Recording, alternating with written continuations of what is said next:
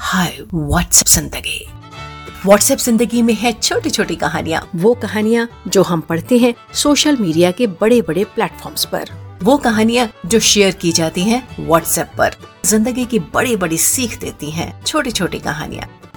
मैं हूँ आपकी दोस्त सुखनंदन और आज मैं आपके लिए लेकर आई हूँ सोशल मीडिया से ली गई एक अर्थपूर्ण लघु कहानी, मंत्र मंत्रणा। एक व्यक्ति ने व्यापार में खूब प्रोग्रेस की और लंदन में ज़मीन खरीदकर उस पर आलीशान घर बनाया। जो ज़मीन उसने खरीदी थी, उस पर पहले से ही एक स्विमिंग पूल और एक सौ साल पुराना लीची का पेड़ था। और ये ज़मीन उसने उस लीची के पेड़ के कारण ही खरीदी थी, क्योंकि उसकी पत्नी को लीचियाँ बहुत पसंद थी। कुछ अरसे बाद घर के रिनोवेशन के लिए उसके कुछ फ्रेंड्स ने सलाह दी कि उसे वास्तुशास्त्र विशेषज्ञ की सलाह लेनी चाहिए।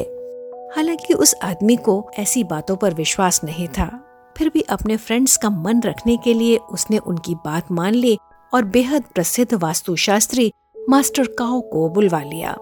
दोनों ने शहर में खाना खाया और उसके बाद वो व्यक्ति मास्टर काओ को अपनी कार में लेकर अपने घर की ओर चल दिया। रास्ते में जब भी कोई कार ओवरटेक करती तो वो व्यक्ति उसे आराम से रास्ता दे देता। मास्टर काओ ने हँसते हुए कहा कि आप तो बहुत सेफ़ ड्राइविंग करते हैं। तो उस व्यक्ति ने भी हँसते हुए उत्तर दिया। लोग अक्सर ओवरटेक तभी करते हैं जब उन्हें किसी ज़रूरी काम से जाना हो, इसलिए हमें उन्हें रास्ता दे देना चाहिए। घर के पास पहुँचते पहुँचते सड़क थोड़ी नैरो हो गई। उस व्यक्ति ने गाड़ी की स्पीड को बहुत स्लो कर लिया। तभी अचानक हँसते हुए एक बच्चा गली से निकला और तेज़ी से भागते हुए कार के आगे से सड़क पार कर गया। वो व्यक्ति वहीं रुक गया और उस गली की ओर देखने लगा, जैसे किसी का इंतज़ार कर रहा हो। तभी अचानक उस गली से एक और बच्चा भागते हुए कार के आगे से निकल गया। वो शायद पहले बच्चे का पीछा कर रहा था। मास्टर काओ ने हैरान होते हुए पूछा, आपको कैसे पता कि कोई दूसरा बच्चा भी भागता हुआ निकलेगा? उस व्यक्ति ने बड़े सहज भाव से कहा बच्चे अक्सर एक दूसरे के पीछे भाग रहे होते हैं और इस बात पर विश्वास करना संभव ही नहीं कि कोई बच्चा बिना किसी साथी के ऐसी शरारत और भाग दौड़ कर रहा हो। वास्तुशास्त्री मास्टर काओ इस बात पर बहुत ज़ोर से हंसे और बोले, यकीनन आप बहुत समझदार और सुलझे हुए इंसान हैं। बातें करते करते घर आ गया। घर के बाहर पहुंचकर दोनों कार से उतरे। तभी अचानक घर के पीछे से सात आठ पक्षी बहुत तेज़ी से उड़ते हुए नज़र आए। ये देखकर उस व्यक्ति ने मास्टर काओ से कहा, यदि बुरा न लगे तो क्या हम कुछ देर यहाँ रुक सकते हैं?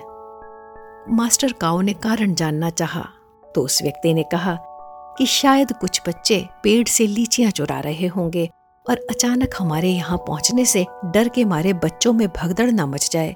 इससे पेड़ से गिरकर किसी बच्चे को चोट भी लग सकती है।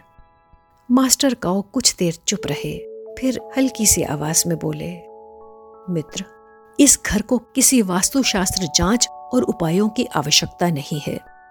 व्यक्ति ने बड़ी हैरानी से पूछा, क्यों? मास्टर काओ ने कहा, जहाँ आप जैसे विवेकपूर्ण और आसपास के लोगों की भलाई सोचने वाले लोग मौजूद होंगे, वो जगह वास्तुशास्त्र नियमों के अनुसार बहुत पवित्र सुखदायी और फलदायी होगी। यही वास्तुशास्त्र के मंत्र की मंत्रणा है। जब हमारा मन मस्तिष्क दूसरों की खुशी व शांति को प्रेफर करने लगे, दूसरों का भला सोचने लगे तो इससे हमें मानसिक शांति, प्रसन्नता और ज्ञान बोध मिल जाता है। जहाँ सकारात्मक सोच रखने वाले इंसान रहते हैं, ऐसी जगह को फेंगशोई वास्तुशास्त्र और किसी भी जंत्र मंत्र की ज़रूरत नहीं रहती। हमेशा खुश रहिए और दूसरों का भला करते रहिए। साथियों कहानी को सोचिएगा जरा। व्हाट्सएप ज़िंदगी?